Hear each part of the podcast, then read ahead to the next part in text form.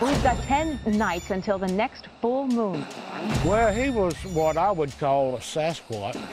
Two pilots that showed unidentified flying objects. I ate his liver with some fava beans and a nice Chianti. I don't believe 99% of the things that people claim they've seen. I think this is in that 1%. A lot of people make fun of me, but I don't care. I know it's there. G'day and welcome back to the Mellow Tiger podcast. My name's Bree Wolf, and joining me today, as always, is Jordan Ernst. How you going? Good. Welcome back, guys, to the third episode. God, I'm excited to be back in studio today. So am I, because Josh is also here because he's made a little bit of a commitment, haven't you? I haven't left. We have no contract signed, but still. I did feel like maybe there was something watching me in the roof saying my name over and over again. Can I please get a Clif Bar? Turns out it was Let Josh. me out. So it is the lead up to Halloween, so we wanted to get a little bit spooky, and I was kind of torn between maybe you know looking at some some Halloweeny murders or perta- perhaps some horror movies because this whole weekend it was raining, and I know you two guys were away at the bay just living your best lives. Well, we can't help it. Yeah, I was just at home, stuck in a house with a baby that was teething and wouldn't stop screaming. So naturally, I was like, we'll watch horror movies. And do you know what? Juniper has never really paid attention to the TV at all, and the jump scares are fucking her up, and I'm living for it. She's like sitting there playing with her toys, and you hear that, "Yeet!" and she like jumps and like looks around the room like I've done it to her. But we watched quite a few horror movies, and I was looking at like, you know, trying to find out which would be the best to watch. And they scientifically have determined what the scariest horror movie of all time is. Titanic. Dude, that shit, when you really think about it, how scary would that have been to be I, on the Titanic? I Titanic? hate cold water, and it just that terrifies me. Yeah, and you just be waiting. You just wait. You would be putting a wig on. You've got your beard with like lipstick though. And you're like, please help, I have a child. It's just a pillow. You're trying to hop on the boat. I can see you pushing your family aside to get onto that boat, that's for sure. Okay, what is it? so the movie, I don't know if you've seen it. It's Sinister with Ethan Hawke. Haven't seen it, heard of it though. Yeah, he plays a writer in a. He's an author and he writes um like true crime. And, And, they he, come true, don't they? I don't know. I don't think so. I wouldn't say that. But basically, he moves into a house and there's uh, he finds this like super eight rolls of film depicting these murders that actually took place, and it's really creepy, like that aspect of it. And then it's kind of like, Oh, oh, and he sits there and watches them by himself, yes, and yeah. yeah. Apparently, that's the scariest movie of all time. And I watched it and I was like, no, I. Because I hadn't seen it, I'd always heard of it, but I'd never. It wasn't. It's not really my cup of tea. It's too like I don't know, Hollywood horror. I Yeah. guess. Well, what I was about to say is those horror movies, like, I don't know, they just don't do it for me. I'm more about there's got to be some sort of monster or something in the movies. Mm. It must have been how we were raised or something. Because I think because Dad's always told us stories and there was always some sort of monsters. But I'm only there for the monsters. If it's like a psychological one, I'm just be like a I can't. physical threat. Yeah, I would like a physical, like paranormal, like cryptid almost, like Yeah. something like Yeah. that, like a werewolf or something. So I watched it, and to be honest, they have it. Kind of makes sense. The movie, you're not like oh, but the the evil dude, I thought he was like a little bit hot. Like he looked like a kind of a sexy juggalo, really. Like at the end of the day, and then Daniel was just like, something wrong with you." I don't know. I wasn't bothered by it, but yeah, you should check out the list. It's not. I don't know. There, the only movie on there that I thought of that I was like that genuinely scared me when I looked at it was the uh, the Descent. Is- oh yeah, that was creepy. Do you know that's also direct, Neil Marshall directed that, and he also directed Dog Soldiers. So it was his follow up to Dog Soldiers. The Ah, Descent's when they go down into the cave Yeah, and there's just- crawlers. Yeah, I didn't. Is there two of those movies? Yes, The Descent Yeah, too. yep, yep. I have seen don't. them. I don't know how I feel about it. The Descent 2 is just like literally a replay of the Yeah. Descent one. But it is. It's like that claustrophobic monster horror that we love. And I really like that. I was like, oh, that's it. But I don't know. They, ju- they just hooked people up to like heart monitors and got them to watch all these movies. Okay. And that's how they So that's how determined. they yeah, they determined determined it based on like their heart rate reaction to it, which I don't think. Like, if you just had a movie that was shit but it had heaps of jump scares, you're gonna get like a lots of high a heart rate. reaction. Yeah. Yeah, yeah. Just watch a Yeah, David just that- Attenborough documentary. Your heart just doesn't stop. Because yeah, we're all like the world is dying. That's Yeah. the saddest part about them. You're watching it, and you're like everything's just dying. And David Attenborough is just like super depressed. He's like, and here comes the monkeys. That won't be here soon. like he just, it's really sad to watch. I used to like them, and then we'd watch them with Juniper, and Dan's just like, this is really depressing. You feel Like, guilty. It's like you did it. yeah, pretty much. Yeah. You're like, I feel responsible, and then I just go and recycle a heap of beer cans, and I feel better. But you know, Because we get money from yeah, it. Yeah, right. so much. Yeah, we've gotta get something so back out much of it. money. Hey, getting so much. So we decided to choose a murder each. You're in the dark completely, Josh, on this one. Again, Like usual. You belong in the dark. Jord has a really strange roster where he has certain amounts of time where he can look into stuff. I'm at home with a baby all day, just tearing my hair out, wanting to do something constructive that isn't the laundry. And I'm extremely lazy. And I wasn't going to say it, no, but you're you don't really have the time as as much time to dedicate to. I can just imagine like if Daniel wasn't as supportive as me, like I'm just sitting there researching this shit, you'd be at home just being like everyone's like doing stuff and you're just sitting there like on a computer. You'd just be getting towels thrown at you and shit. Yeah. So, who did you decide to choose? We wanted Halloween. Yeah, I I didn't go with the whole Halloween, just the murders in general. I find Yeah. very creepy for a bit of a Halloween kind Okay, of show. so it was more like to s- to spook, yeah. which is. I will preface it with some Australians are really weird about Halloween.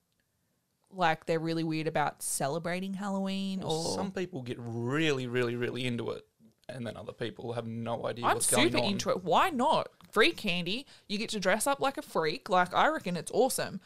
But I understand when people are like, it's not Australian culture. It's just Well, awkward for Christmas- Aussies because I don't know what it's like over in America. Obviously, it's huge, but they could probably go door to door, like door to door knocking. Yeah. Over in Australia, you probably got to walk about two kilometres before you find the next house. And fought off a couple of and rabbits. by then you're by then you're asking for water, not chocolate. Do you have a weapon? Please don't make me go back out. There's a deer looking at me. But Daniel used to like dressing the house up for it and everything, which is a lot of fun. But then it is kind of like it's the opposite here in Australia. If you do dress your house up, you get egged because it's Yeah. just like go back to where you came from. but anyway, take it away, Jord. Um, today I'm going to be talking about the Texarkana Moonlight Murders. Okay. So, the attacks occurred on the weekends between the 22nd of February and the 3rd of May, 1946. So, very old. Back in the day. Back in the day. Oh. Very retro. I'll just say really quickly because I won't include this, I'll edit this out. But because this is a multi track, what will happen is even if we uh, interrupt each other, like if you keep saying yes, yes, I just edit it out so you can fucking talk over. And if I don't care for it, I just edit you out. what did you say? she, said, she said you're not going to be in the show. All right. Can, can we keep that? The first attack happened on the Friday night, the 22nd of February, at around 11:45 p.m. Jimmy Hollis, 25, and his girlfriend Mary Larey, I know. This is made up. know, 19, were parked on a secluded road known as Lovers Lane. Mary Larey, are you a movie. hairy? And Jimmy. Oh, yeah. Lovers Lane was a dirt road. It was like, come on, Lovers Lane. Yeah. It sounds like it's straight out of a movie. Doesn't Sounds it? like it smells like semen. Probably does. Lovers Lane was a dirt road. It was about 100 yards from the last row of houses on the edge of the city. Around 10 minutes later, close to 12 o'clock at night, a man approached the couple wearing a white mask which looked like a pillowcase with holes cut out where the eyes would be. You got you guys know where that Ku Klux Klan meeting's at? I just imagine it, boo! I'm a ghost! Jimmy thought the man was pranking him, so he, he told him that he had the wrong person, to which the man in the mask replied, I don't want to kill you, so just do what I say. Which is just creepy. Change your name, Mary. the whole town's sick of it. The couple would, was ordered out of their car, and Jimmy was asked to remove his breeches. Now, how now? it's Lover's Lane. Uh, no, After he Jimmy was like, "Oh no, no, you it's you're supposed to go after the girl, not not not me." not me. Come on, her. After he did so, the man hit him in the head twice with his pistol. It's got a hoit.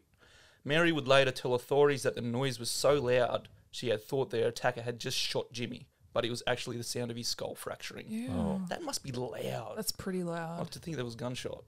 Mary had then thought that the attacker must have been robbing them, so she showed the man Jimmy's wallet to assure he had no money. I love how she pulls out his wallet. Believe me, I got no money, but here's Jimmy's wallet. But then Just he's like got no money as well, and she's just like, Do you reckon she was as shocked as the attack when she opened it up? She was like, "Oh, oh, man, what am I doing here?" And the attacker like, no, you need to find someone else. Come on, Just someone goes better than that." finish him. Soon after, she was struck by a blunt object. After he struck her, the assailant ordered her to get up and run. That's so unfair. Like know. it's just like What- you're already not putting her in a good place to kind of win this battle. Yeah, like but it's like a wait- handicap, it- like it gets playing worse. golf. At, the, at first, she tried to run towards a ditch, but the man ordered her to run another direction up the road. Very plain. so it's very unfair. It's like playing The Sims. Like, 1946 was it? This, This is how you play- 1940s, yeah. This is how you play The Sims in 1946. yeah. Wouldn't mind a bit of rosebud in that wallet. Uh, so she did what he said, started running up the road, and whilst running, Mary spotted a car parked on the side of the road, but unluckily it was empty. It's probably his car. Oh, that's a theory. Yeah. Soon after, she was confronted again by the attacker who asked her why she was running, Oh, this is just, to which she replied that he had told her to.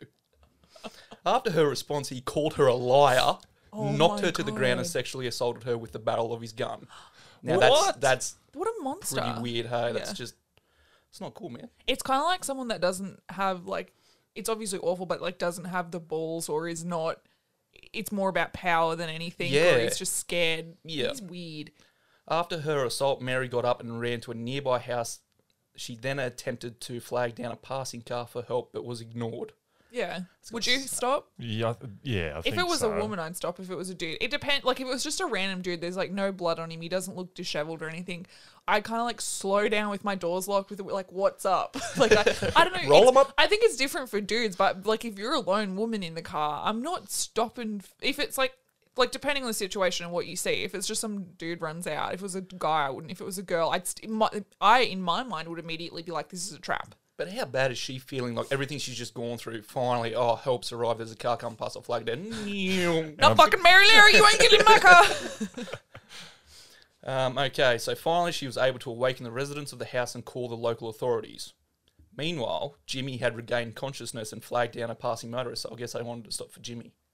So yeah, she just like left him. Hey. Yeah, well, she was kind of forced to run in a Oh, direction sorry. that wasn't chosen to be mean, her own. I didn't mean she was like, bye, Jimmy, have this. But like, she left him, and it was like, who knows what's going on with him over there. Well, if old mate's cracked him in the head and it sounded like a gunshot going off, you're probably pretty safe to say old mate's He's going to be dead. out for a while. Yeah. Yeah. So he's regained consciousness and flagged down a person driving by. And then within an, half an hour, police were on the scene and no sign of the assailant was found. Okay. So that was it. Mary was hospitalised for one night with a minor head wound, but Jimmy was in hospital for several days to recover from multiple head fractures. And all the bloody roasting he caught for having no money in his wallet from Mary. He's just like, the headache from the head wound wasn't as bad as listening No. her fucking nagging. Yeah. She come and visited him and went, Sorry, Jimmy. I think this is going to be the end of our relationship now. Been through a lot of trauma. Yeah. The fact that he opened your wallet and there was nothing in there was disturbing. So both survived the attack. The second attack occurred four weeks later on Sunday, the 24th of March. Richard Griffin, 29, and his girlfriend Polly Moore, 17. Now it's a pretty big That's a difference, huge age gap. especially for probably back then. I don't know, was What it was his prevalent age? back then? no, they He- were he marrying was people like 29. 13 back then. 29. And she was 17. That's probably, that's super, I'd say So that's I'm guess- super normal. I'm guessing she was She's seven, probably old. 17 and 11 months. No, she would have been old. I know what you're trying to say, but he was probably like, fuck, I'm going to have to go out with these old milkers. 17, where's 14 year olds at? So they were discovered dead in their car between the time of 8.30 and 9.30 a.m. by a passing motorist. So it's escalating. It is escalating. The car was found on Lovers Lane, close to a spot called Club Dallas. Lovers Lane. Lovers Lane again. Well, I guess it's Lover's Lane because you can go there and fucking no one will see you. So it's like secluded. So that's a perfect place to murder someone because you would you don't want to go there and watch everyone doing that. So no one's going to be there unless they're like doing shady shit. Like pistol whipping Jimmy. Jimmy. Richard was found between the front seats on his knees with his head resting on his crossed hands.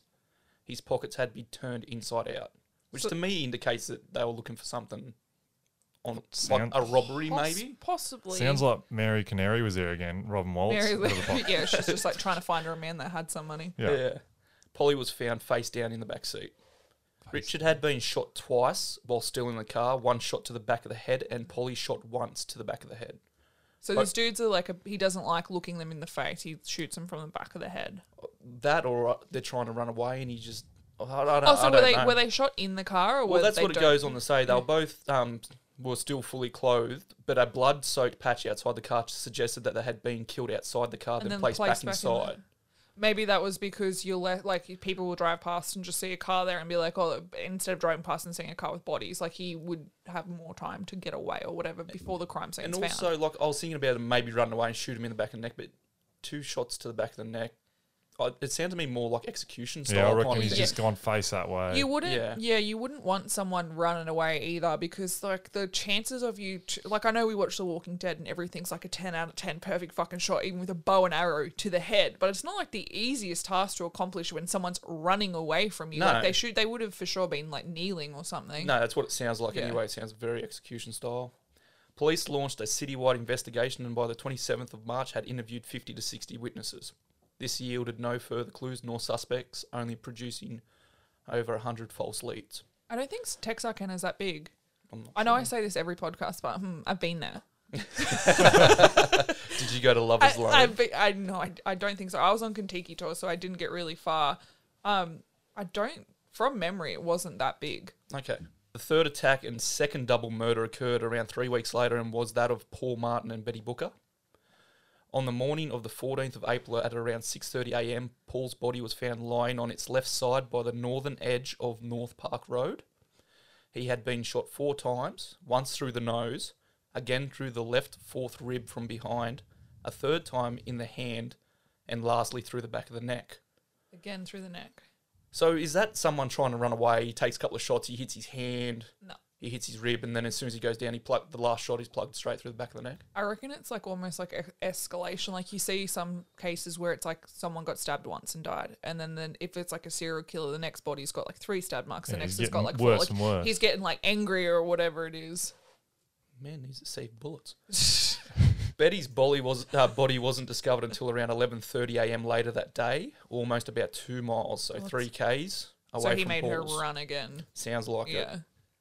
She was found behind a tree, her body lying on its back, fully clothed, with her right hand in the pocket of her buttoned overcoat. So basically, the thing that these crimes all have in common so far is it's all couples and it's all in parked up cars. Yes. So it's you would say it could be it's like a crime of opportunity. Like he's looking for it, but he has to stumble across them first. Yep. So Betty had been shot twice, once through the chest and once through the face. That's gotta hurt.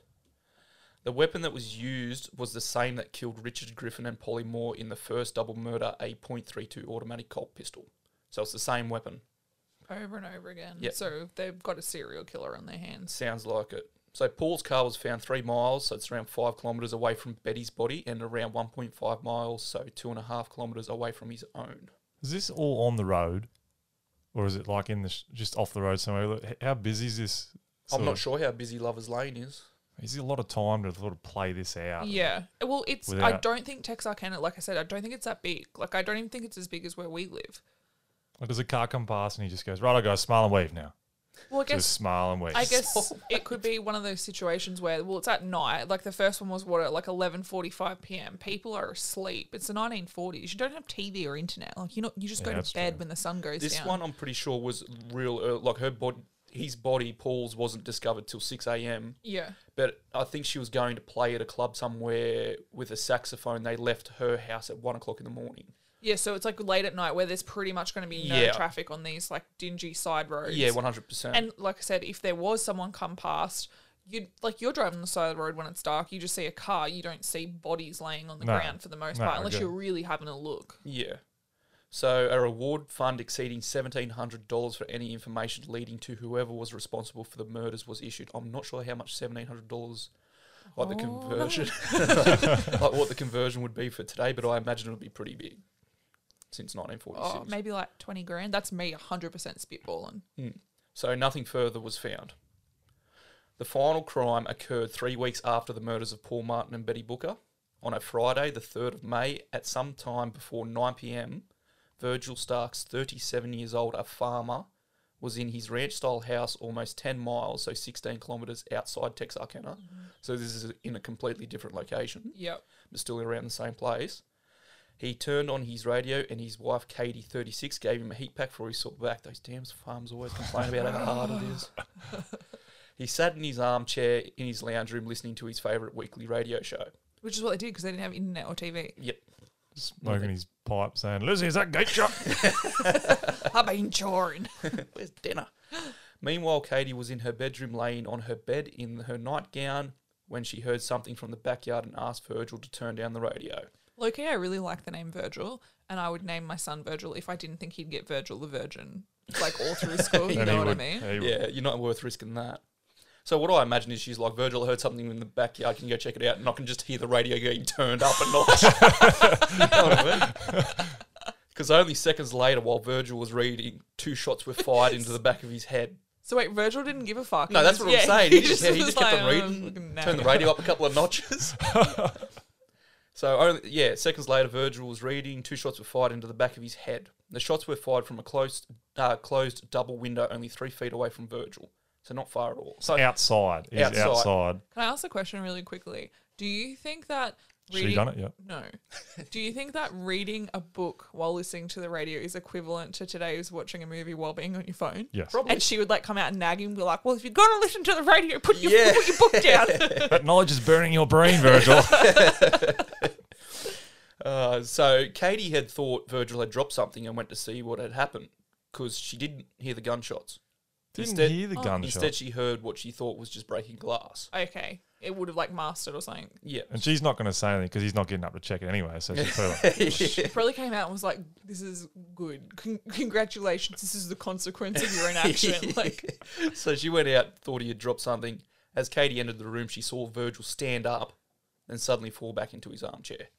whoa, that's creepy. I know. She saw blood, ran to Virgil and lifted his head up. When she realised he was dead, she ran to the phone to call the police. She ran. She rang the wall crank phone twice. So I can only imagine running up to that and being like, oh. like trying to get the operator. operator. yeah. Could you just imagine it? So she only got to ring it twice. So I'm guessing two turns. Yeah, And then she herself was shot two times in the face from the same window. she had to have survived though, because who else would have told the story? I'm getting to that. Okay, sorry. And we're done. I'm getting excited. Yeah. One bullet struck her right cheek and exited behind her left ear. The other went just below her lip, breaking her jaw and sent several teeth loose. Ooh. The bullet then lodged under her tongue. Mm, I wonder if Caught it could with a take- tongue. Yeah. She's a Stevie. You could say she caught you could say she caught it with a tongue. Turns and looks at him, and spits it out. He's like, I want you to run towards me. Save me, pillow slip. She dropped to the g- ground but managed to find her feet and soon after ran to get a pistol from the living room Fuck but yeah. could not see due to her own blood blinding her. She's a badass though. That's so bad. This is How this- terrible. While this was happening, she could hear the attacker trying to break into the house. She thought that this was the end and that she was about to be killed, so she stumbled to the bedroom to leave a note. She can't find the pistol because she's She's got gonna blood write on a it, letter, but She's gonna write, is she gonna write it in her own blood No, but that's really considerate as well though. Oh, so Just considerate. like, Just leave a note. yeah. Don't know what's happening. I can't see. I see red. I see red. I see red. That would be Loki like horrifying though. You're blinded by your own blood. I Like, know. Um, at this moment, she heard the attacker coming through the kitchen window, so Oh. she turned and ran through the dining room, through the bedroom, down the hallway, through another bedroom, then into the living room and out the front door. What's kind of you know your own house, don't you? But they don't know it as well as you do. Yeah, because she was in there. She went to the bedroom to write a note. She could hear him like tearing at like the fly screen stuff on the door to get Oh, in. that's so horrific. He stopped that. He's then walked around the house to go jump through the kitchen window. As he's breaking through, that's when she turned around and She made took the it. run. Because she thought, where else is she going to get out? Do you ever have moments of- like that in your life where you're like, do I barricade? Like, do I f- like fight or flight sort Hmm. of thing? I run. Well, she thought it was over. That's why she went to go leave the note. I had a moment like that once when I was a kid, and, and I remember I was in bed and it was like 1 or 2 a.m. I was a teenager, I was like 17, and I could hear someone breaking in through the back door and in the pool area. And I was fucking, like, there was someone breaking in. I was f- fucking freaking out. And I'm sitting in bed, like, do I have enough time to run into mum and dad's room to be like, someone's breaking in? Or do I wait in my own bedroom? Like, what do I, you freak for a second. You're like, what do I do if I get caught? And then I ran into mum and dad's room. I'm like, someone's breaking in. And dad's like, you're insane. I'm like, someone is breaking into the house. So dad naturally Grabs a gun. I was like, Dad naturally does not grab a gun and goes down the hallway to check it out. And I'm just waiting in the bedroom with mum. And he comes back in like five minutes later. He's like, oh, it's just Josh come to get his Xbox at like 2 a.m. You, Oh, really? Yeah, you'd like just moved out into that place on Church Street. And it was you coming back in the house at like 1 a.m. because you were on night shift, something like that. You were up really late and you wanted to play Xbox and you left it at the house. I do not remember this at all. It was you coming in like the back sliding door. You because it, I don't know if it was locked or it wasn't locked or you know how it Maybe is, is but it's easy your to like get in. real extreme night terrors. You come all the way from. I was sad about it. I was freaking out. It was, but it was one of those situations you're like. In your head, you have to stop and take the time. Like, will I have time to get to their bedroom before that person potentially gets in and like intercepts me somehow or I've been freaking out, wondering why someone's all the way out here trying to break into a That's house. what I freak out about because we got guns out here. You know what I mean? So someone coming out here would know that farmers like can protect themselves. So they obviously have bad intentions. Yeah. Or yeah. they're like, I, they had issues recently with like some, I'll say, junkies were trying to break into people's houses because they come in through like the river. That's Come through, true. like, the swamp Yeah, they or do to the houses down the flats. That's crazy. Mm-hmm. So, barefoot, she ran across the street to her sister's place, but nobody's home, so she ran a further 50 yards to another house. The owner of the house answered her call for help, where she said she gasped, "Virgil's dead," then collapsed, slunking, uh, slumping to the ground. So she just got there, said Blood Virgil's loss. dead, and then just collapsed. And here's my letter. Everything, everything's there. It's like, fuck you, sister. Like, it's just like a heap of bad shit about people that she hated. Just says he should have checked the noise. Um, so the owner of the house got help from a neighbour and they drove Katie to the hospital. Immediately after authorities heard about the shooting, they set up blockades several miles north and south on Highway 67. Do you think they automatically thought it was the same dude? Because it's kind of a different MO. It's still That's a couple, what I- but he's not broken into a house That's yet. what I think. It's just because it was around the the same place. Do you think like maybe he was cruising and couldn't find anyone, so he was like, "Let me. I'm just gonna go a little bit further out where it's a bit more remote, and then I'll just try a house." Like he's getting ballsy Yeah, now. now he's gone to someone's property. Yeah, And it's complete. That's completely different though. He shot him from a distance. He hasn't gone up and tried to do his little I play. guess it just falls in the category because it's in the same sort of place in the same Yeah. sort of time frame. But- Like this was only like three weeks after. and the they're all three last weeks or a one. month apart. Yeah. It's like Yeah. here's me monthly like. but that's what pistol they whipping what they on. say though. Like it's marking kind down the calendar. The Yeah. X's. Ooh, maybe it's, a coming up. werewolf. patting it, patting it nearly. But it's one of those things that they do it and then they get it's kind of like a fuel tank. They feel all full of like this awesome feeling. And then over the months it starts to dwindle and dwindle and dwindle. And they get like oh, the Oh, urge geez. to do it again. They get like they jones yeah, for it. Yeah. So no one was charged for the murder. They didn't find anyone. The Phantom Killer was never caught, and the Texarkana Moonlight Murders never solved. Oh, I really thought we'd catch this guy. So- and They like, had Nothing. a movie about it. It was Yeah, um, it was the the town who t- dreaded sundown. That's it. Yep. And there was a remake recently. I think 2014. Yeah, or I watched the start of it, but I didn't finish it. I don't think it was a bad movie. I just turned it off for whatever reason. Yeah, it was based on the events of the Moonlight I think they actually also think that it's one of the cases that they revisit where they think maybe it could have been the Zodiac killer, and because they stopped so suddenly, they thought maybe this person had moved yeah. and started killing somewhere else. I thought there was like a link to that or not, but it is a weird one. Like he escalated all the way to the house, and then that was it. Well, there was only three people who survived it, and Katie couldn't give a description of the attacker because of all the blood. She had Yeah. no idea what he looked like. thought she would have Plus, he would sketched have had it. the pillow. But yeah. there was a description from Jimmy Hollis and Mary Larey. Nearest canary. Yeah. So, but they were conflicting stories. Oh, really? Yeah. Because Mary was just like, oh yeah, and then he the confliction in the story was Jimmy said that there was heaps of money in his wallet, and Mary said there was not. Maybe Mary just slipped it out into her pocket before she showed him. So Hollis believed that he was young, dark tanned, and a white man under 30 years old, whereas Mary believed he was light skinned African American man. No, hundred percent, he was white. They're always white. Like you have, how many black serial killers do you know? Yeah, not many. Personally, no, none. I know of one, which was like the the Atlanta child killers. Like the Atlanta Ripper. I don't know if it, yeah, I think it was the Yeah. guy that was like luring kids with the promise of record deals and then Oh, killing them. okay. Yeah, so different. And then there was they reckon the most recent one is the what they believe is the worst serial killer of all time. His name's Sam something. And he's this is like so big it would take ages to cover it, but he basically goes and sketches all the people that he killed over all like these years and it's like really unusual because you don't really see black serial killers Yeah, right. and he was like the worst serial killer of all time. Basically, he'd go and draw like the oh, photo. so he went straight to the top. He would kill like yeah people that were not going to be missed really, or like hitchhikers, vagrants, like uh, Like sex homeless workers. people, yeah, and sort of but thing. then he would go and like draw like a kid. He would draw it out, but it would bear such a resemblance to the crime scenes or whatever. They're like, oh, we can attribute that with this case, and he'd tell them details. It's still ongoing. Oh wow. Yeah, it's kind of We'll have crazy. to do a show on that. That sounds good. Well, yeah, I was looking into it, but it's kind of hard. I feel because I'm really lazy, and you look at it, you don't really have as much information when the case is ongoing until afterwards, and that's when you get all the creepy, creepy Yeah, details. yep. Well, my case is on a, a girl called Martha Moxley, and she was killed on the eve of Halloween. So they found her body on Halloween, and it's a bit of a I don't know. I think I had heard of this one maybe before, but when I was trawling the sites, I found it.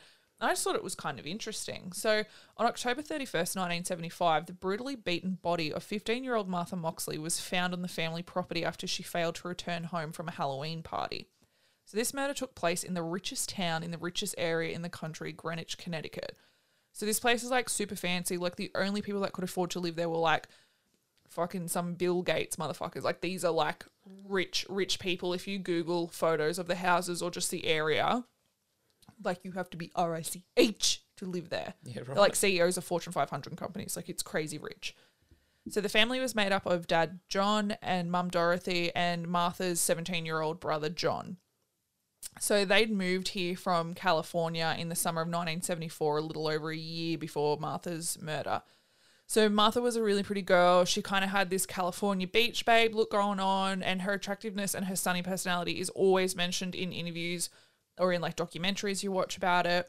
So she kind of reminds me of like I don't know some extra in like a Beach Boys kind of video or something. She was, and I also think it's really funny. There was like a comedian once who always talked about like you know how when like a girl dies and they're like she was so beautiful, and it's like because she it's such a loss because she was so beautiful. Like if you're ugly, Yeah. no one If cares. You've got a good it- personality. No one yeah, cares about no that. one gives a shit. But if you're beautiful, such a loss.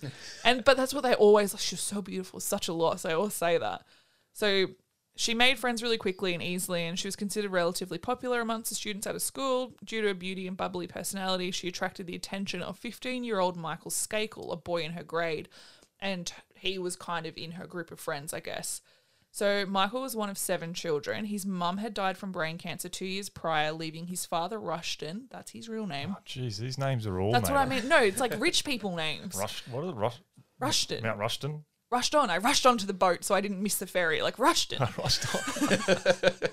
so they left Father Rushton to care for the unruly children. And though he was a really pa- like powerful man in the community, he had literally no control of his kids. he got picked on as a kid for that name, and that's why Rushton. he's become so good and powerful. Yeah, because he was like a man, a boy called Sue, right? Yeah. Grew not fighting. Where you rushing to, Rushton? Towards you. Started from the bottom now. I'm here. I'm coming for it. He's always in a hurry. so, like everyone else in the neighborhood, the Skakels were fucking rich. They were also related to the Kennedys. Like, so I think it was like their mother's sister was married to one of the Kennedys. So they've got that, the Kennedy family The as well, rich, yeah, and corrupt. So um, Rushton controlled the Great Lakes carpet, and it's one of the largest companies, private companies in the world. So he was like tippy top. And he had the local police on his payroll. Like he had him working security for him, like Oh, taking him back. Dude, he would have parties and the cops would park the cars. Like that's they were on his payroll. They just do whatever he wanted, really. And they patrol like his grounds of his like, like the- just the cops were doing that. Looking The- out for those bullies. the cops were, but they were parking cars, dude. Like, how demeaning is that? I don't care how much money you give me as a cop.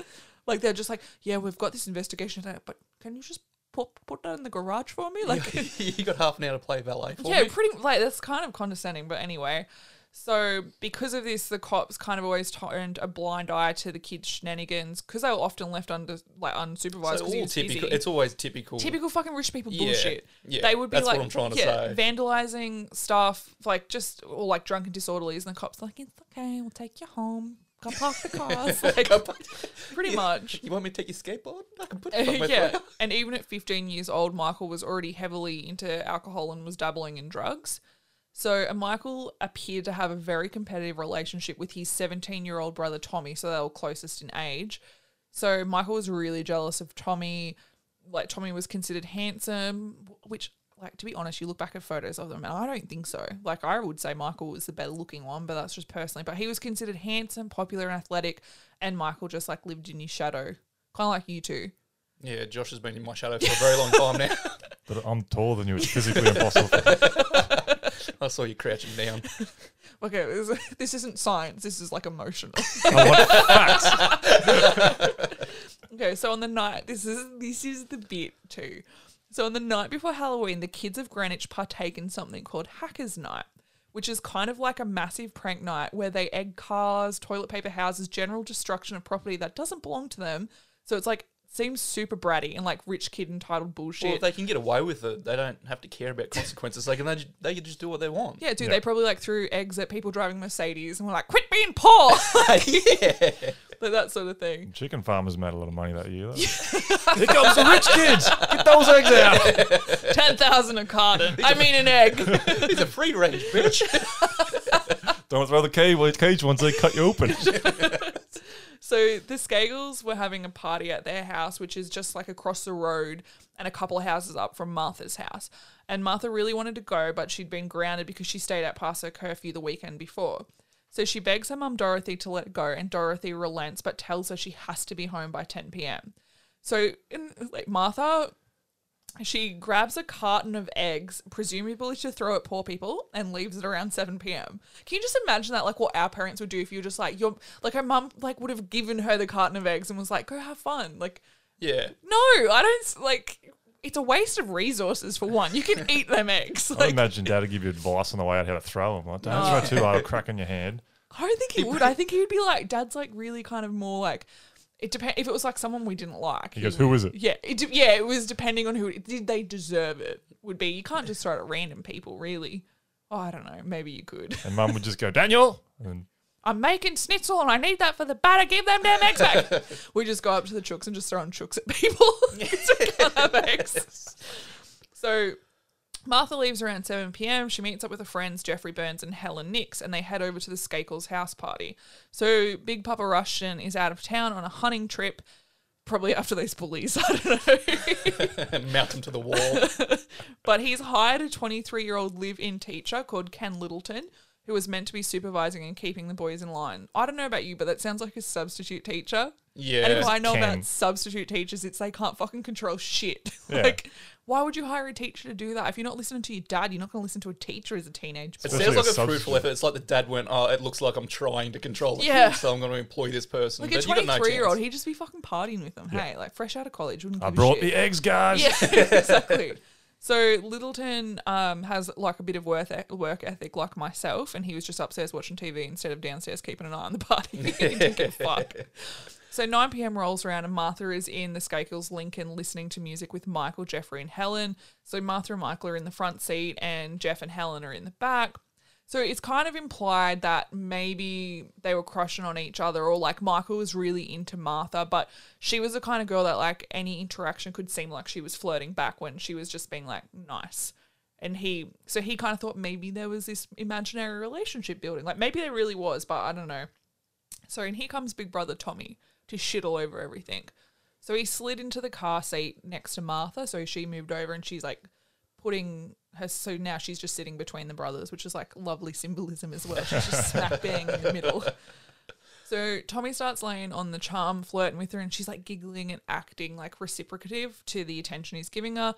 He places his hand on her legs a couple of times, and Michael is just sitting there silently I can seething, just like just imagine. watching his brother doing this. Like he thought this was going somewhere. Martha was like chatting with him, and then fucking Tommy comes in and Here comes Big Bro to yeah, ruin just, everything. just ruins everything. They like already hate each other. So at nine p uh, nine thirty p.m., the older Skakel brothers rock up and they need the car to go to see their cousins. The cousins are watching like Monty Python on the TV, and they're like, "Can we go see them?" Which is weird because if these people are so rich, how come they have the one car? You'd think every kid would have a car, right? Why are they just sharing this one Lincoln?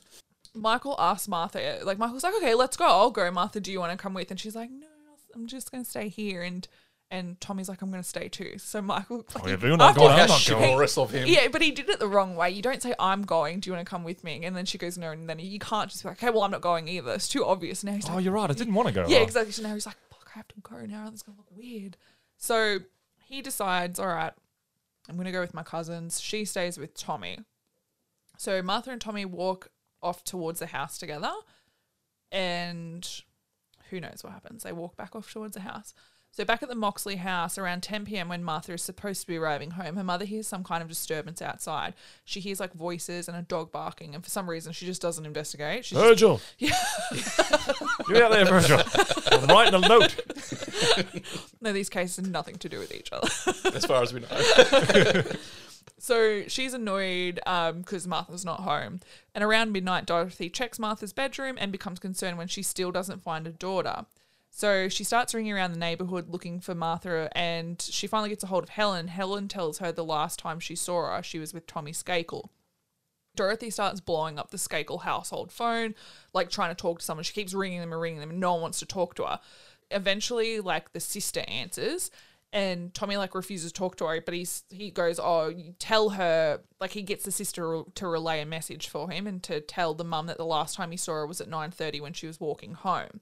Naturally, Dorothy freaks out and she calls, like, because that was so long ago. So she calls the cops and reports Martha missing. The cops do a quick search of the neighborhood and they don't find anything. The next day, people start kind of arriving at the Moxley home to com- comfort Dorothy, see how she's going. And at 12 15 p.m., 15 year old Sheila McGuire is walking through the Moxley yard. So that's how the kids kind of get around. They all, it's not really like fence, they all just walk mm. through each other's yards. range. Pretty much free range rich kids and she notices what she thinks is a sleeping bag under a large pine tree. She goes and takes a closer look and a closer look and finds Martha Moxley lying face down. She runs to the house and a neighbor confirms Dorothy's worst fears that Martha is dead.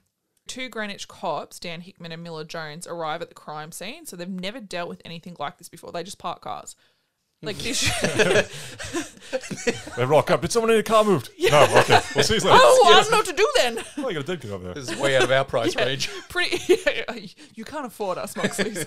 no so like this shit doesn't really happen in the area N- there hasn't been a murder there since like the late 1940s so these Oh, cops the old eggshell murder Yeah. where someone just got hit too many times. so these cops don't really have like the skills needed to handle this situation chief of detectives tom keegan arrives to supervise the investigation and sees it's pretty much like a kind of shit show of fuckery going on. Like the cops didn't secure the scene. He gets there and one of the cops is like patting a dog? Priorities. like legit like he's like patting a dog and he's supposed to be watch like at the body watching the body. And they determined like over 12 people have come and gone and looked at the body. Like the dog's got a bit of blood on it like it was sniffing the body or whatever. Probably and he's just like questioning Yeah. Was it you? like you don't know what possible evidence could have been removed Ugh. or who's like Sounds like it was just a shit show. No one knew what was absolute happening. shit show. So Detective Keegan goes to inspect Martha's body and he notes her extensive head wounds. A series of blows has has crushed the right side of her skull. Crushed it. Yep, and her jeans and underwear have been yanked down to her knees, suggesting a sex- sexual element. He also notes a stab wound through her neck. So it was a really brutal, rage filled attack. The way the wounds were inflicted suggests an extreme level of anger. Like the person must have known Martha and maybe he felt, he or she felt slighted by her actions. I don't know. So the cops follow a trail of flesh and blood towards the front of the property where they locate the murder weapon, well, parts of it. They find the blood drenched head of a six iron golf club, and it's a rare Tony Penna brand. Have you ever heard of that? You like golf? Oh, I don't like it. You don't like golf? Not golf? very good at it. You play it a lot. I do. It's one So of those do you, games you George. don't like, but you play. I'm gonna Callaway down the fairway. That's imagine uh, that. But I think that is how this went down. oh, for sure. I don't think he yelled four though. That would have given it away.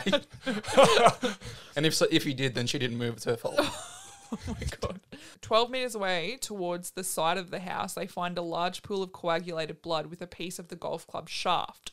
But the cops can't find the key piece of the club, which is the handle, which would maybe have fingerprint evidence. So cops are searching nearby properties, and guess where? They find a matching set of clubs. In a car. They're Skakels. Hmm. What, what sort of fucking guess was that? Why in a car? Because the cops valet park cars. That's how they would have found it. I'm guessing that's why. well, we can't find. I got to move this. Oh, there it is. Well, that was obvious. no, it was like the Skakel somewhere.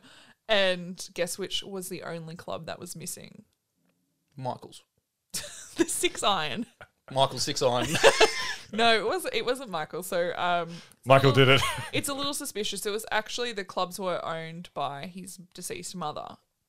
And the only club Ghost that was story. missing was a six iron. And she actually had her name engraved into the shaft of the clubs. now it's engraved into a skull. It would have been in the. Sh- That's morbid. it would have been Factual. like the handle that was missing would have had the engraving on it. So Martha's body is removed, and the cops start identifying potential suspects. But when it comes to the Skakels, they kind of like tiptoe around them because they like their parking cars gig, I guess, or because they were on the payroll. Like they just they he's a powerful man. They're kind of I guess scared of him. Imagine being the cops, you're getting paid to do bugger all all day. Mm. Like you're just parking cars and still getting your money. Yeah. Just take it. They don't want this to end. No. Old Bruce, the sheriff, sitting there going with a bit of bit of chewing gum in his mouth, going, "Yeah, I would have gone with the four iron." but they, they do genuinely think like you get to it later on, but th- where the they go back and investigate the cop Miller Jones who was like first on the scene, and he was like when he first got there, he was like, "Oh no, the handle was in the neck when we arrived," yeah, and there was people coming and going and cops and stuff. So it is kind of implied that maybe one of them removed it because they were. Hmm. And Miller, why'd you bring your dog? Like, No, it was just the neighbor. That's why he was heaps into it. You don't care that much about your own dog to be like, oh, come here. Like you pat them, but when it's a neighbor, how much more exciting is it when it's a dog you've never seen yeah, before? who's a good dog? Yeah, you want to get to know him. Was a good boy? Is he? They get literally no search warrants for anything to do with the Skakels. Like they don't bother searching their house. They don't get like the telephone like warrants for the phone calls or like even for the Lincoln car, which was like pretty much where she was last seen. Nothing. Mm. They very briefly interview Michael, and he says he's la- he last saw Martha with his brother Tommy as he drove away with his older brothers to his cousin's house at around 9:30 p.m. He says he got home from his cousins at around 11:20 p.m. and went straight to bed. So they talk to Tommy next, and he because he was the last person to see Martha, he's like automatically a suspect, kind of like the highest on the list, sort of thing. He says that he she left at 9:30 p.m. and then he went upstairs to watch TV with the teacher, which I, I don't know. It seemed kind of weird too. If there's a party going on, you don't go upstairs to a dude you don't even know and sit next to him and watch TV. Just I watch would the- think, yeah. So she Depends left, what's on. was like Monty Python, I guess. I don't Oh. know. Is that big back in the day? I guess so. So later in the investigation, Dr. Keegan gives Martha a time of death of 10 p.m. And this isn't based on any forensic evidence, but it's based on Dorothy hearing that commotion in the backyard. So now Dr. Keegan going, uh, like, he kind of thinks because he's put it at that 10 p.m. time, it eliminates the Skakel boys because they both got alibis for that time. So they're no longer suspects and they don't have any other suspects. There was some case they thought like maybe a drifter had come in and done it or uh, something like Just that. what the like, golf clubs are- Yeah, pretty yeah. like it's crazy. Hey, like Yeah. so dumb. Over the years, the case grows cold. The Moxleys move away into another neighborhood, obviously, because it's super frustrating that no one seems to give a shit about their family because everyone's too scared How of the terrible Skakels. would it be? So terrible, and like y- you could tell, there's like that big rich roadblock, and Yeah. no one's getting answers, and you c- don't know what you should believe or what you could like could believe. Tommy goes to college and flunks out. Michael is in and out of rehabs for alcohol and drug abuse, and in August 1991, the case is reopened due to public pressure to have it re-examined, and this stemmed from Robert Kennedy Smith finding himself in some trouble for um I didn't look into his case too much, but for rape apparently in Florida, and the um because the Who Kennedys was like that? Tommy. uh Robert Kennedy Smith. Oh, So because the Kennedys are related to the Skakels, I guess it kind of brought up that old case of like, oh, they're doing bad shit. Look at this other bad shit that happened Yeah. to their relatives, and it brings the spotlight back on the Martha Moxley case. But nothing happens for more than 20 years, and her case remains unsolved until a former LAPD detective, Mark Fuhrman, gets involved in 1997. Most of the sort of information I got was from his book. It's called shit. What was it? Had a parallel park properly. No, he was like, fuck, he hated the cops. He was like, fucking dickheads. It was called um, Murder in Greenwich by Mark Fuhrman. But he was kind of like Very a, original. he, he was like a disgraced cop though. He was on the OJ Simpson trial, and he was bringing, which is like another kind of parallel case, like a really rich dude gets away with murder, basically Yeah. from the looks of it. It's all But connecting. He was considered a disgraced cop because it turns out he was actually like just a little bit racist, and he like lied on the stand, so he was sacked and everything. And so he started writing books as you do, and he's like really hot for himself in this book. Hey, like he just thinks he solved the world. But this book doesn't also include like what it's only this is in 1997 this goes on for a little bit so he just thinks he's like the biggest hotshot ever. Hey he's kind of he's no doubt he did good work but like fucking simmer down on yourself already. Cool your jets. So Fuhrman believed that the initial cops are incompetent so he went back through the police reports and pieced the murder together. He determined Martha was first attacked towards the front of the house and she was attacked from behind. But then at the same in the same breath he's like and also it seems like because there was no defensive room she must have known her attacker but if you're attacked from behind, you Maybe don't even fucking surprise? yeah, but you don't even see your attacker. That's what I'm saying. Like, yeah, they're so saying but he there's says it in the same breath. She was attacked from behind, and then which I don't know. That just didn't sit right with me. Right? It doesn't make sense. Yeah, sense. that doesn't does make it? sense. That's more So which she got was it? surprised. Yeah, which was it? It was Yeah, one or the other. To yeah. me, it sounded like she didn't know he was there, and she got hit in the back of the Mm. head, and that was the first blow. The blood trail indicated that the still breathing Martha was dragged 12 metres away where she was beaten to death with the golf club. From the blood evidence, it was determined she was left there to bleed out for about an hour when the killer returned and used the broken shaft of the golf club to stab Martha through the neck, ensuring she was dead. Just to make sure. So he like he beat the shit out of her, but I also watched another documentary on it. And it was like you can't really break a golf club just even beating the shit out of a person. Even if you beat the shit out of like concrete, they couldn't break it. Someone would have had to have like stomped on it to break the shaft and then used it as a weapon. So it kind of seems like the first part of the attack was like really raged, frenzied, kind of want to beat the shit out of you. And then they took like an hour and calmed down and came back and was like more calculated about it. Yeah, it's like they snapped the golf club over their knee Yeah. or something like that. and Yeah, then finished off exactly. That way. yeah. So he's like thought about it and was like, better Yeah. make sure she's dead Yep. and stabbed her through the neck. And it was like one of those things that when they found her, they found p- like strands of her hair from one side of her neck came through the hole onto the Oh. other. Like it was gross. That's disgusting. The killer then dragged Martha to the place where she was discovered under the tree. The only other suspects that they really had was that one where then like some dude came off the road, like, Like a drifter or yeah, whatever drifter came up. and killed her. But then they also for a little bit suspected Ken Littleton, the new teacher that was supposed to be watching the boys, because he was like it was like his first night on the job. But it seems weird, like why so much rage for someone much to do that? hate And he- towards someone yeah, and where he he's didn't just- even know her. And he's Yeah. like new in town, Yeah. sort of thing. You, the last thing you do be like, I guess, go and beat the shit out of a girl, like that you don't that, even know. that I don't- doesn't line up it just- unless yeah. he unless he's got a background in it, which nobody. which would I know. don't. They don't think he did. Yeah, To Fuhrman, all of the evidence pointed towards one of the Skakel boys. Like the 10 p.m. didn't really make sense to him. Like who gives a shit if she heard some noise at like the mum could have been a heard some raccoon in some bins or something. yeah, like that's that. you don't know what it is, and they they determined that they weren't suspects based on this, and he was like, that's not good enough. Like you can't just discount these like major suspects just because she's like, I heard a noise at 10 p.m.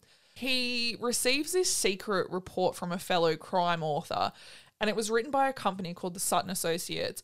And they were employed by Rushton Skakel to investigate Martha's mur- murder and advise the Skakel family how best to handle the situation. And this was written in 1995, so four years after they originally, like, so they reopened the Yeah, investigation. the cold case. Yeah, Nobody but the Skakels were supposed to have read this. It was like a really private document. I have no idea how he got it or what it what it was, but it contained psych evaluations of the Skakel boys and interviews with like witnesses and their and talk of like their alibis. And they reckon that maybe this happened because it's now 1995 and there's more like DNA evidence is now a thing.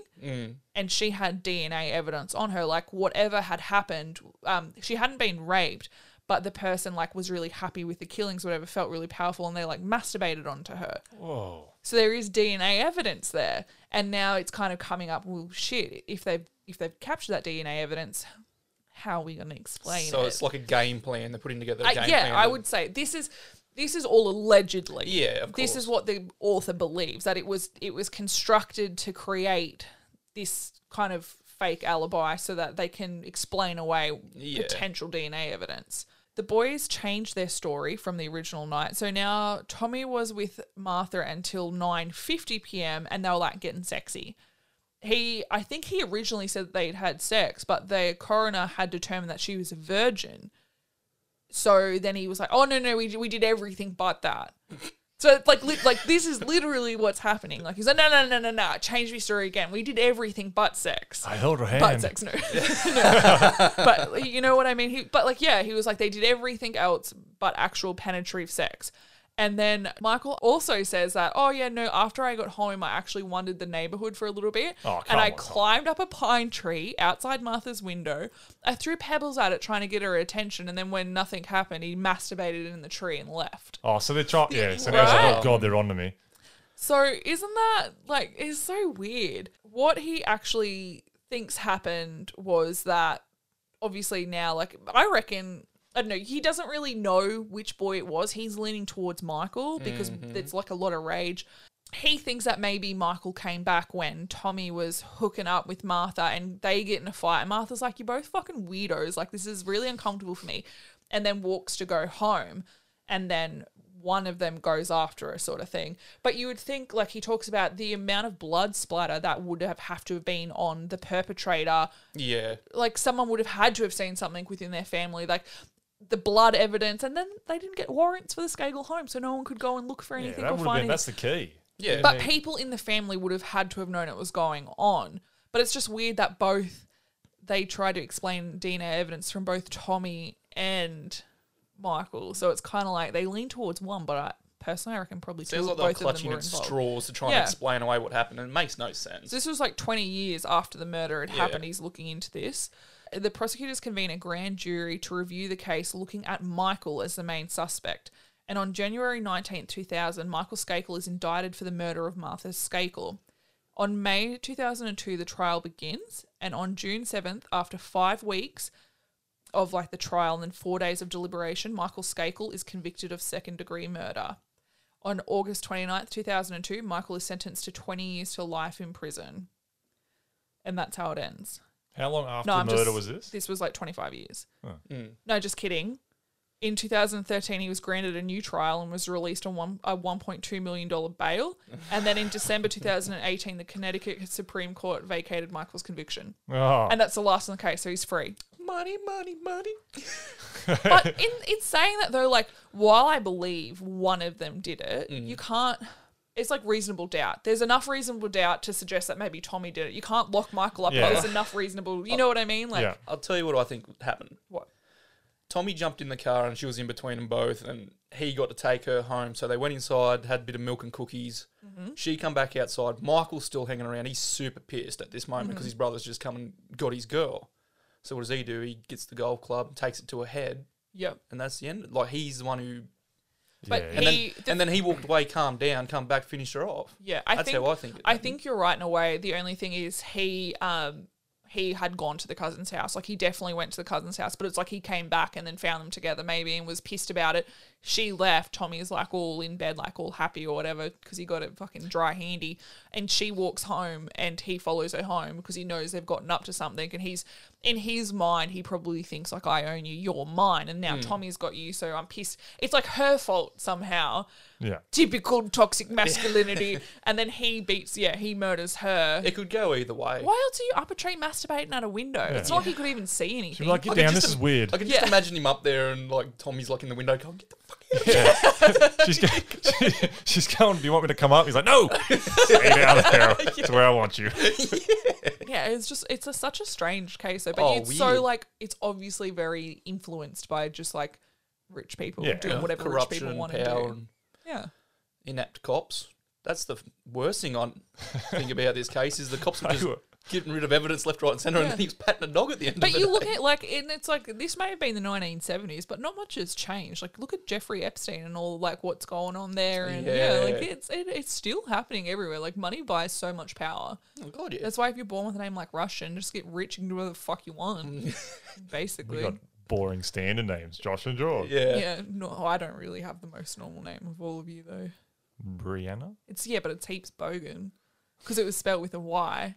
It's bogan in the sense that they were gonna, mum and dad were gonna call me Rebecca, which is mm. funny because your soon-to-be wife's name's Rebecca. Yeah. But then they changed it because when mum was in labour with me, dad read a cricket score in a newspaper and the, he found out that the dude had named his daughter Brianna, spelt with a Y. And that's how bogan my name is. I'm named after a cricket player's daughter, but it was written. So her name was probably Brianna. And because you can't sound that out like phonetically.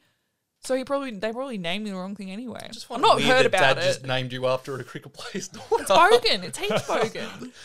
He's just going, to close his eyes. That'll do. I don't know. I think it's strange. You wanted to be Oscar, but mum wouldn't let dad because you were going to be because Oscar's a shithead Yeah, who mum lives in a can. yeah, Oscar's a shithead that lives in a can. Doesn't so- matter. We're all farm rats anyway. Like, Yeah. what how fancy did they think we were going to be in the end? I could have been like Aussie, all Yeah. those sort of nicknames. Even now, though, I could have used JD. I grew up all my life. Could have been called JD. Auntie Ali called you JD all the time. That doesn't count. That's that's Sunny Alley. Oh, you wanted everyone to call you JD. Everybody. Well, how about you now? You can be Uncle JD. What That's about just, that? Don't say Uncle JD. It sounds like you're hitting the bottle with a help from a little bit of Uncle JD. At least your name's not Jack. Jack Daniel. Jack. Da- oh yeah. That would have been good, actually. JD. Now You're I'm heaps into it. Now I'm thirsty. But yeah, so those were the two Halloween cases. There was heaps of them, but some of them are just, I guess, very just Like- straightforward and plain. And or some of them were just too hectic, like too much information, like the toolbox. Because I did um enjoy the one I told you about, Jordan, where oh you'll like this, Josh. Um, a couple, um, a dude was arrested because he murdered his his girlfriend, and it was because he thought she'd stolen his Halloween candy. and no, and not even that. I think he found it, uh, but then his favorite candies were gone, and like she'd eaten his Yeah. favorite candy, and they got in a fight over it. So he stabbed her to death like thirty six times Oh, she crossed the line. 36 times. over Halloween candy. And they're probably, like- probably once for everyone she stole. Yeah. Jesus Christ. Yeah. And they're like, "Did you do it?" No, I was in that tree over there. Just Masturbate, Masturbating. throwing rocks at the window and masturbating. Because the one I was reading and I told you was old mate.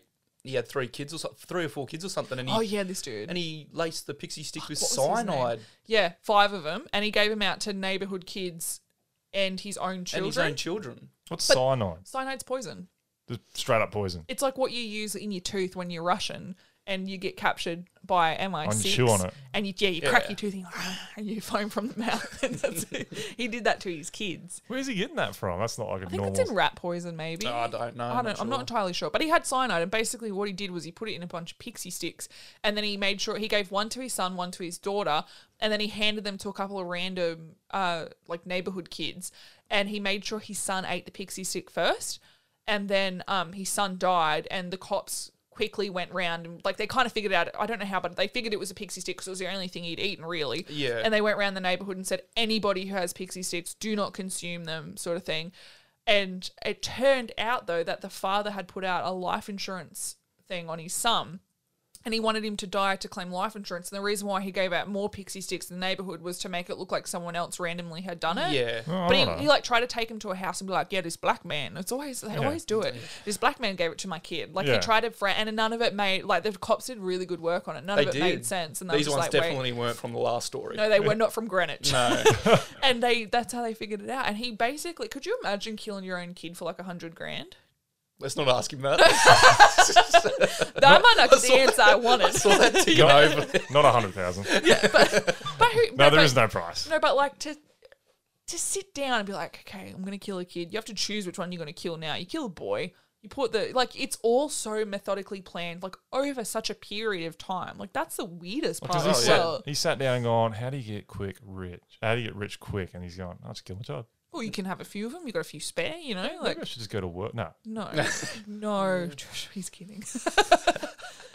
but it, it's kind of really terrible. Oh, Yeah. tragic. There's a few Halloween ones like that, Mm. but I definitely I'm gonna say from the movies I watched on the re- weekend, I definitely recommend watching um, The Wolf from Snow Hollow. It's a werewolf. That's the one you movie. told me. Yeah. So if you've seen um, Thunder Road, you have to watch that first though, because otherwise you won't really get the humor in the next one. Jim Cummings is amazing, and um, this is his like follow up movie to Thunder Road. It's just really weird, and it's really funny. And also I watched Love and Monsters, really good, liked it because there's monsters in it. Obviously, like it was kind of like an adventure Hollywood flick. I definitely recommend that.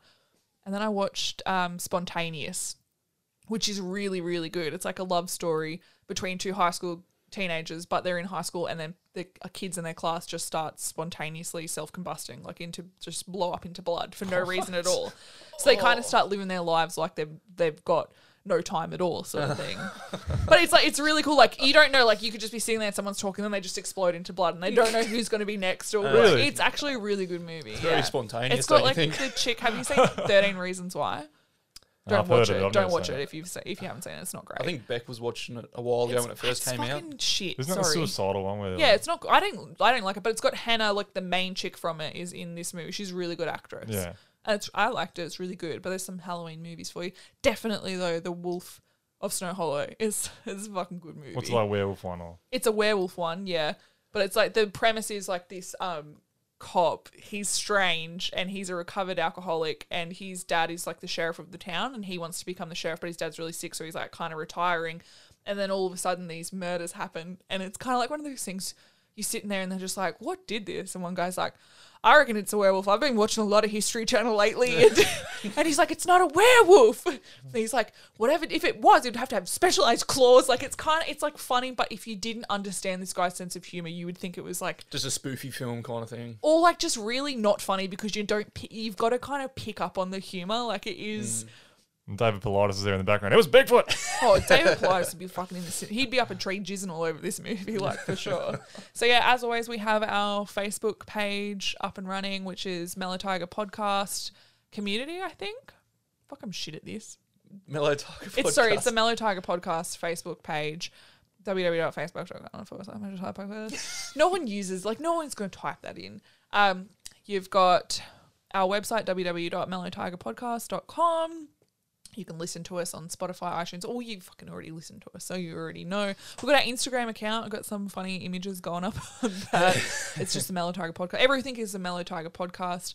As always, if you want to email us about any stories, we'd love to get some creepy stories. It's your story at Mellow Tiger Podcast, or just Your story at mellowtigerpodcast.com. Thank you, Jord. And if you want to get in touch with us, you've got Bree, Jord, uh, Bree, Jordan, or Josh at mellowtigerpodcast.com. You can send us anything you want to send us. No dick Love to pics. hear- No, I thought you were going to say love dick pics. Love a dick pic. love a good dick pic. I pic. saw Josh's eyes light up when you said that, so thought you were send them gonna say- straight to Josh at Mellow Tiger Podcast. we get those? No, Josh, we're not that big. it's not happened yet. But when we do, when I open my fucking inbox and there's a dick pic in there, that's how I know I've made, We've made it. Yeah. yeah. No, but any interesting stories or any like Bree was talking about last week, the cryptids from the hometown, Love it. send Love them in. that shit. Yeah, I have a wanna listen to cryptid them a in where on my property. It was actually on a documentary Discovery Channel. They filmed it on the property next door to mine. We can get into that sometime as well. It's fucking sick, dude. I want someone to be like, I saw a UFO. I want, I want to, I'm down for that as well. But I actually think aliens like are kind of scary. It's kind of like a spirit. You, the more you talk about it, the more you invite them into your life, and then you get abducted. Uh oh. No. Good did luck. Well, thanks so much for listening to us, guys, and um, you guys can say goodbye too. We'll see you next week. See ya. Yeah, yeah. Uh, bye. nice, Josh. Nice.